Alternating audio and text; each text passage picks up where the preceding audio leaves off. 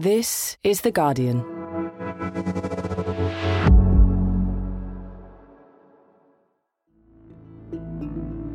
Today, the government says the small boat crisis is a priority. But what's really happening at sea?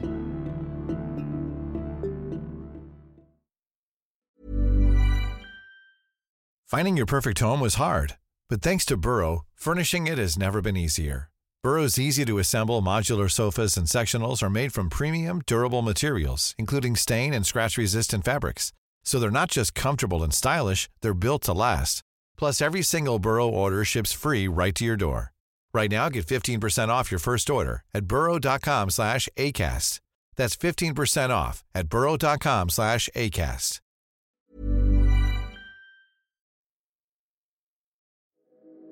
In November 2021, a 20 year old student from Iraq, who we're calling Amjad, found himself in trouble. Deadly violence had broken out in his neighborhood, and he was forced to flee. I didn't feel safe because I like freedom of speech. It's not safe for him to share his whole story publicly, but Amjad's circumstances were dangerous, and he was running out of options. It is dramatic when you leave that land. I think it have a same feeling that you lose your mother. He didn't want to leave, but with the help of his nephew, he was put in touch with people smugglers who, for around $6,000, said that they would take him to safety. I expected that would be easy to get a safe place, but that was really difficult. And I didn't plan to go to UK specifically, but you know, this is what the the smugglers is that that they want to take you to.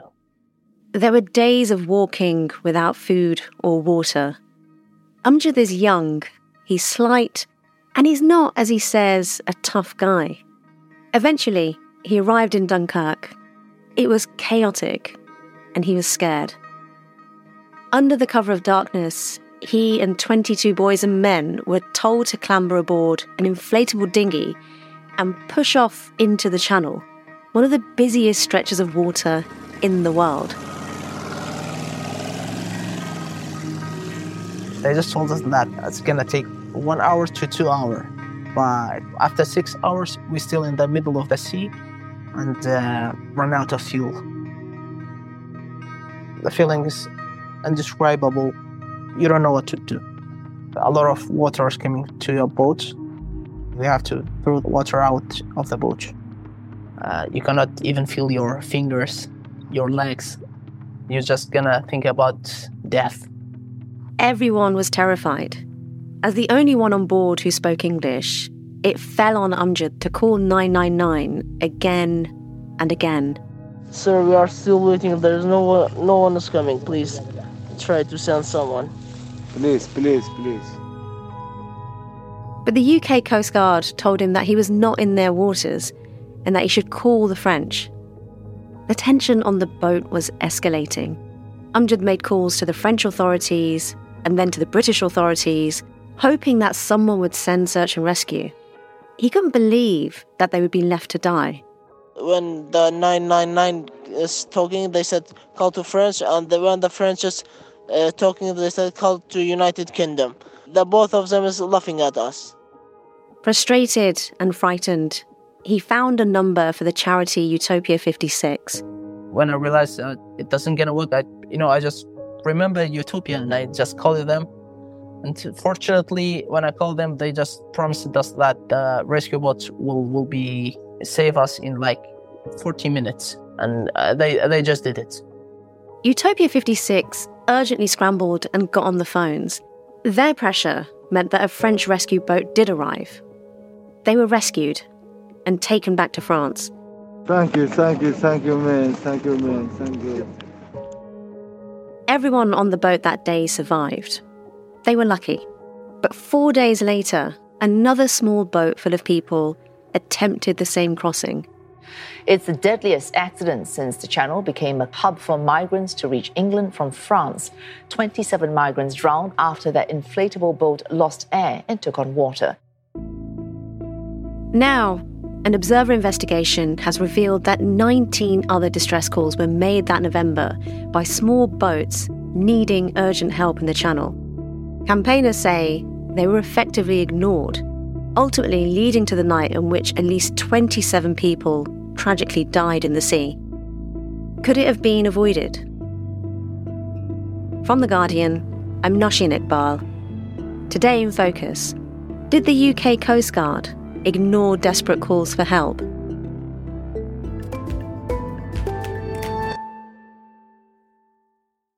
Eleanor Rose, you're a journalist with Liberty Investigates, and you've been working on this story for The Observer.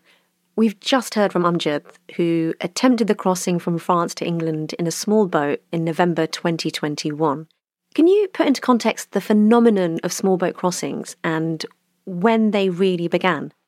If we go back to 2014, the UK started working really hard to strengthen its security at the French UK border and put in place immigration controls in, in various different ports, France, the Netherlands. Um, so it therefore became far more difficult to enter the UK by train or lorry, which is what had been happening previously. And you began to see small boats arriving in pretty small numbers on the UK shores down in Kent. So we've heard from frontline volunteers in the course of this investigation in that very early period, finding abandoned vessels on the beach or kind of seeing a glimpse of people going up the cliffs and camping in the woods. It was a time when there was very little infrastructure in place to stop them doing that. By 2018, numbers started increasing really noticeably. And the then Home Secretary Sajid Javid declared them a major incident. And what about a sense of scale? How many people are estimated to have crossed the 20 or so miles of the channel in this way? And when did small boat crossings peak? So the latest figures that I've seen show nearly 90,000 people have made that journey in the past five years, and they've been rising pretty steadily. About 45,000 of them crossed last year in 2022. Uh, do we know how many boats managed to arrive safely and what proportion of them will need help? That's really impossible to say, but we know that the number arriving unaided is nearly nothing now because the UK government has set up all kinds of surveillance in the channel. It's one of the most surveilled stretches of water in the world. So it shouldn't be the case that rescuers, Coast Guard, Home Office is unaware of a boat coming over and that operations have become a lot more organised to meet boats earlier. Can you give me a sense of what makes the route so dangerous? These vessels are mostly just dinghies.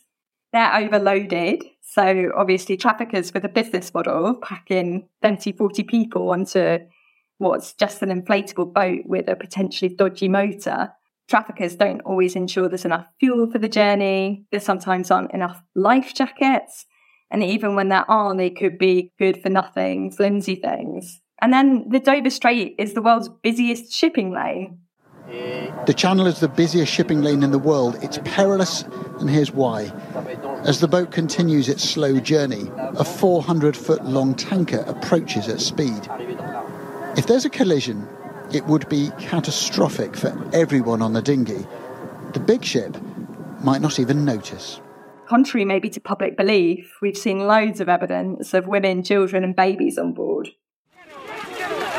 Baby, tonight sleep jungle, no milk, no water, no live. Problem, problem. And is your little, can I ask you, madam, is your little baby, baby on board? Baby, come, baby. Your baby's on that boat? Okay. Well, you better go with her then, yeah? Under international law, what responsibility does the UK have to rescue people in the Channel?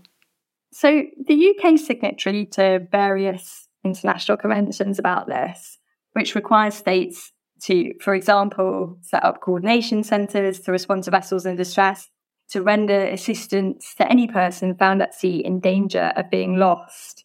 It doesn't matter, for example, that a call comes in from just the other side into the French part of the channel the state receiving a report should take initial responsibility for it and cooperate with the search and rescue organisations of other states to make sure those people get found and rescued. So there is a legal responsibility on both the UK and on France. Absolutely, yeah. If there's some doubt for whatever reason about who should respond, basically the framework is that they should cooperate In practice, what appears to be happening and what authorities both sides of the channel have been accused of is passing the buck between them. So something appears to be really going wrong. Aaron Walawalkar, you've worked alongside Eleanor and the Observer's Mark Townsend on this complicated investigation into how 27 people could lose their lives on what is one of the most surveyed stretches of water in the world. What do we know about what happened on the night of 24th of November 2021? So, what we know from French Coast Guard logs disclosed to lawyers is that a dinghy set off carrying 34 men, women, and children and capsized in the middle of the channel. That night, passengers repeatedly called both the French and UK authorities for help, and both stand accused of passing the buck between them. French logs suggest that the boat overturned at 3 a.m. and some people drowned immediately. Others succumbed to the cold. The boat was only found the following afternoon by a private vessel who saw bodies in the water, and then a mayday call was issued. And so far, 27 bodies have been recovered. Well, as horrific as that case is, your investigation has found that it's not the only time that distress calls have seemingly been ignored by the authorities. Exactly. November was a month of record crossings. There were days when uh, the number of boats which crossed exceeded 30, which was at that point unprecedented. What we've identified is that in the three weeks leading up to the tragedy, there are at least 19 incidents where a small boat in distress was reported to the Coast Guard, but appears to have been left adrift. In one particularly distressing incident, a woman called Hampshire Police um, on the afternoon of the 3rd of November. She mentioned through a translator that her brother was crossing in a small boat that day and something awful had happened. 20 minutes earlier, smugglers alleged to be on board were pushing people into the sea and fighting for their lives in the busiest shipping lane in the world, despite that being the dictionary definition of a distress incident, and that would require search and rescue action to be commenced without delay. It appears that nothing took place until three hours later. It's just so bleak. Aaron, how many distress calls could you see had been made in the month of November that you have the logs for? On the busiest days, the Coast Guard would receive, you know, between 80 and 100 reports, and that could relate to around between 20 to 30 boats being recovered. Oh, wow. So, yeah, pretty significant numbers. Aaron, what is the process here? What should happen when a distress call like that is made? So, because of the intrinsic vulnerability of small boats, you know, they're often overcrowded, not seaworthy, no maritime experience, they're all considered to be automatically in grave and imminent danger and requiring immediate assistance. That's what's known as a distress phase incident under the Search and Rescue Convention 1979. So there's various steps that Coast Guards will then need to undertake to respond to that appropriately. They need to ascertain the position, i.e., find out where the boat is, and then send either an RNLI rescue boat or a border force cutter. And they can also send helicopters and additional assets depending on what the situation is. If there's people in the water, then that's particularly serious. You know, if the boat's sinking, you'd expect to see a really prompt response. And how difficult is it for people to be found and rescued once they get into trouble? I think every case is different based on a few factors. But let's say it's people on the boat themselves making a 999 call. The Coast Guard then has to try and determine where that boat is. That might be done through using GPS on the phones, which aren't typically designed for maritime travel. So there can be challenges there in terms of getting accurate coordinates from the people to know where the boat is. We've spoken to people who were feeling hugely seasick and unable to follow the instructions as to how to identify on their phone what their coordinates are and send those to the Coast Guard. And they resorted to, you know, trying to describe passing ships in order to give the Coast Guard an idea of where they were that way you have to also consider the fact that you've on some nights got only two people recorded as being in the Dover operations room receiving vast numbers of reports. Just two people on duty. I mean, it doesn't sound quite enough, does it? Aaron, what else did you find? I would describe what we've discovered as a clear pattern where an overwhelmed Coast Guard appears to have essentially left small boats adrift after they were reported to them. Um, a former senior Coast Guard source reviewing the records that we obtained said that the operations are largely being conducted by junior staff with very little apparent leadership, and that the close supervision required to prevent loss of life is not evident. And from a legal position, we've been told that by failing to launch rescues in response to these distress calls, the UK appears to be in breach of international law. Under international law, states have an obligation to rescue anyone who's imperiled at sea. There are 440 people we've identified who are ultimately unaccounted for, and in the absence of the Maritime and Coast Guard Agency providing an explanation as to what happened in these cases, it's unclear that all have survived. So that's hundreds of people where we can't say definitively if they were rescued or if they managed to reach the shore safely, which is pretty shocking. Is what's going wrong here a question of resource and funding? So, yeah, it's a really good question. This all goes back to 2013 when there was the last major restructure of the Coast Guard amid what was at the time austerity, reducing the number of Coast Guard centres across the country, but having them linked in a way that they could support each other remotely, it was thought that with a much reduced workforce, they would be able to respond to incidents and that they could also forecast busy periods of time ahead and have enough staff accordingly. The problem with kind of basing things on previous forecasts is that the following years have obviously proven to be busier and busier with channel crossings the internal records we've seen also forecast November as being a month of low to medium busyness, when in reality it was the highest number of crossings to date. And what have the Coast Guard and the UK government had to say in response to your reporting? So, while the investigations are ongoing, the Coast Guard agency says that it would be inappropriate to comment on our findings. Uh, meanwhile, the Home Office has reiterated that its teams are available 365 days a year to respond to every small boat incident encountered in the channel.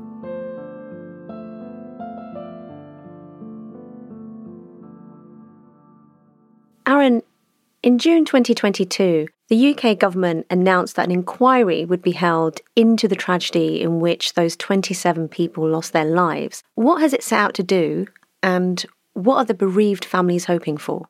With regards to the 24th of November tragedy, the first step of the British investigation of the incident is due to be published this summer.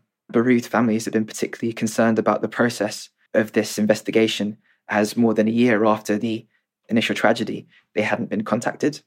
The families desire a full public inquiry, which would be the highest level of scrutiny, and that would determine whether you know the actions or the lack of actions by British agencies involved in the search and rescue mission on the 24th of November resulted in their family members' rights being breached.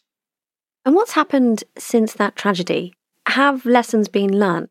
There does appear to have been some positive changes. They've made changes to some of their internal guidance, and they've also hired emergency call handlers given basic training in order to handle overwhelming influxes of distress calls on particular dates. And they've also appeared to have tightened up the guidance for how to respond to these incidents. But obviously, there's been further tragedies since that one on the 14th of December last year. Four people died when a boat started to sink in the channel, and 31 other people were recovered by fishermen who happened to be close by. We have a problem, please help. Our, we have a children and family in a boat. Uh, water coming a boat and we, we don't have anything for this. Additionally, on the 2nd of January this year, the French Coast Guard accused the British of abandoning a dinghy carrying 38 people. It crossed into UK waters, according to a Coast Guard log obtained by the NGO Alarm Phone, and the British Border Force cutter Typhoon was on scene nearby, but rather than rescuing it, when the boat's engine died, it appears to have been allowed to have drifted back into French waters, where it was eventually rescued hours later by a French vessel. Coming up, why the government's tough talk isn't stopping the boats.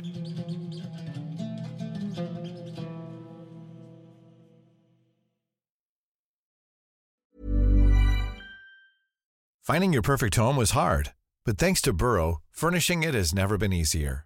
Burrow's easy to assemble modular sofas and sectionals are made from premium, durable materials, including stain and scratch resistant fabrics. So they're not just comfortable and stylish, they're built to last. Plus, every single Burrow order ships free right to your door. Right now, get 15% off your first order at burrow.com slash ACAST. That's 15% off at burrow.com slash ACAST. Today in Focus is supported by BetterHelp. Here's a question. If you had an extra hour in your day, what would you do with it? Watch TV? Read a book? Meet up with a friend? Maybe a little nap? A lot of us spend our lives wishing we had more time. But for what? Perhaps to best answer that, you need to work out what's truly important to you, then make that a priority. Therapy can help you work out what's most important to you. It isn't just for those who've unfortunately experienced trauma in their lives. Therapy can be helpful for learning positive coping skills and for setting boundaries. It can empower you to be the best version of yourself. If you're thinking of starting therapy, give BetterHelp a try. It's entirely online and designed to be convenient, flexible, and suited to your schedule. Just fill out a brief questionnaire to get matched with a licensed therapist and switch therapists anytime for no additional charge. Learn to make time for what makes you happy with BetterHelp. Visit betterhelp.com slash todayinfocus today to get 10% off your first month. That's betterhelp, H-E-L-P dot com slash todayinfocus.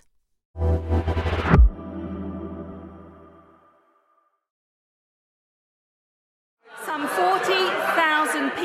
have arrived on the south coast this year alone. Many of them facilitated by criminal gangs, some of them actual members of criminal gangs. So let's stop pretending that they are all refugees in distress. The whole country knows that that is not true.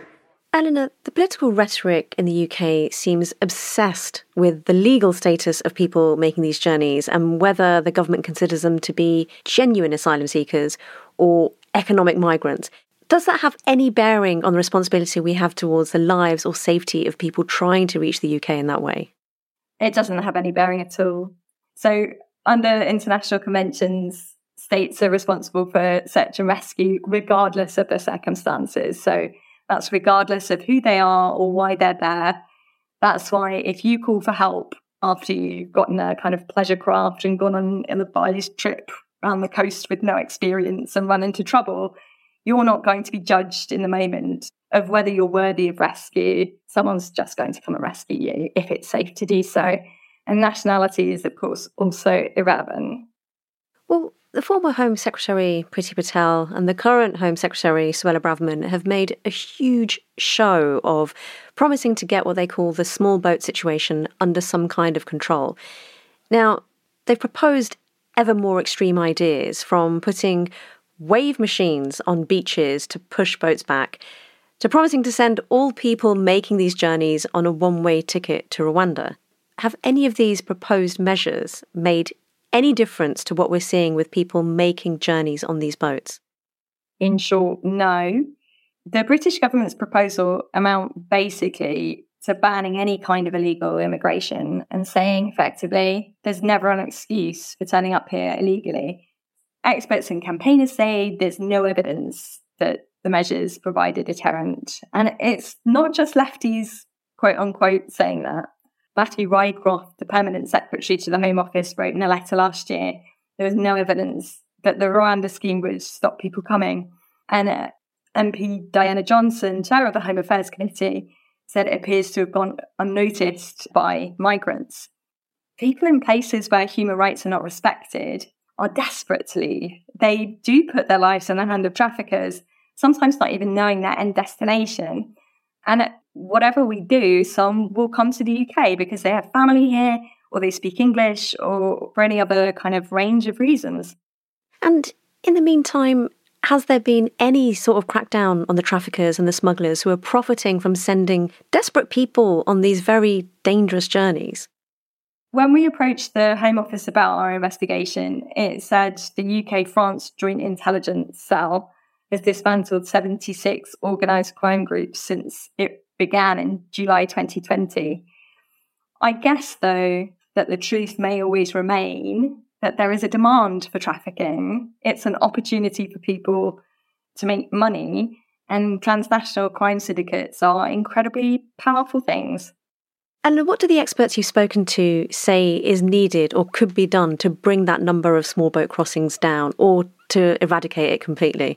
What we hear is about creating more safe routes. And this is the advice that seems to be really difficult for this government to hear. According to a real range of experts on this, there's just no magic bullet to stop illegal migration. It's really about doing the hard work of providing aid to countries where there's a need and where there's instability so that people don't need to flee. Experts and campaigners point to the fact that, for example, only 22 Afghans were reported as having been granted safe travel here by the Afghan resettlement scheme. We've been told providing better family reunion routes, functioning resettlement schemes, and humanitarian travel documents would help prevent these perilous crossings, save lives, it sort of remains that unless you're a Ukrainian refugee or from Hong Kong, it's currently almost impossible to travel to the UK on a safe, regulated route. The Ukraine visa scheme, which offers a safe place to people fleeing the war in that country, has issued 227,000 permits to Ukrainians last year alone. That's the only safe passage scheme set by campaigners and experts really to be working. So, one of the questions we could ask is why can we only help Ukrainians? Why aren't there any well functioning systems for other people from Eritrea or Sudan or Syria to seek refuge? Amjad, as you've told us, your attempt to cross the channel was really harrowing. Can you tell me about what happened when the rescue boat did finally arrive? At the first, they throwed us a rope and then then they try to like pulling us over. They they helped us to to get in their boat. They just rescued us and they let us go. I got sick.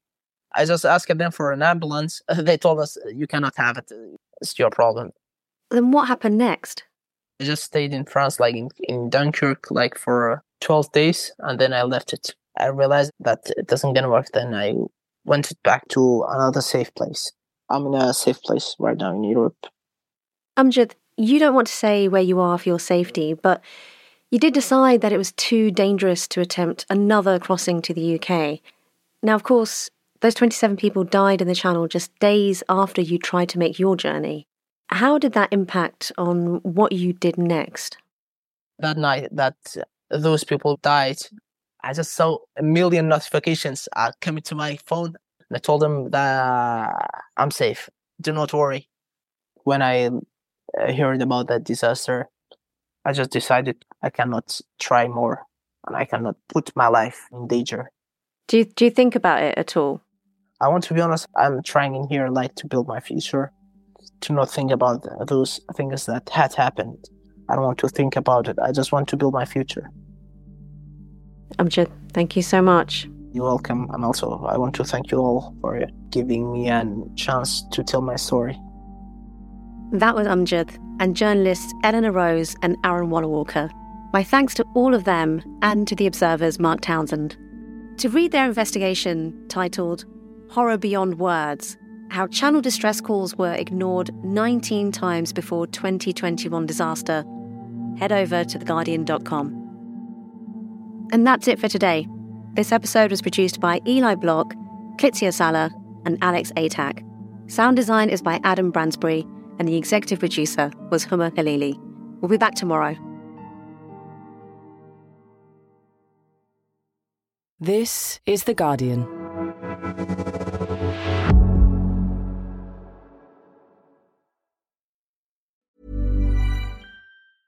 Tired of ads barging into your favorite news podcasts?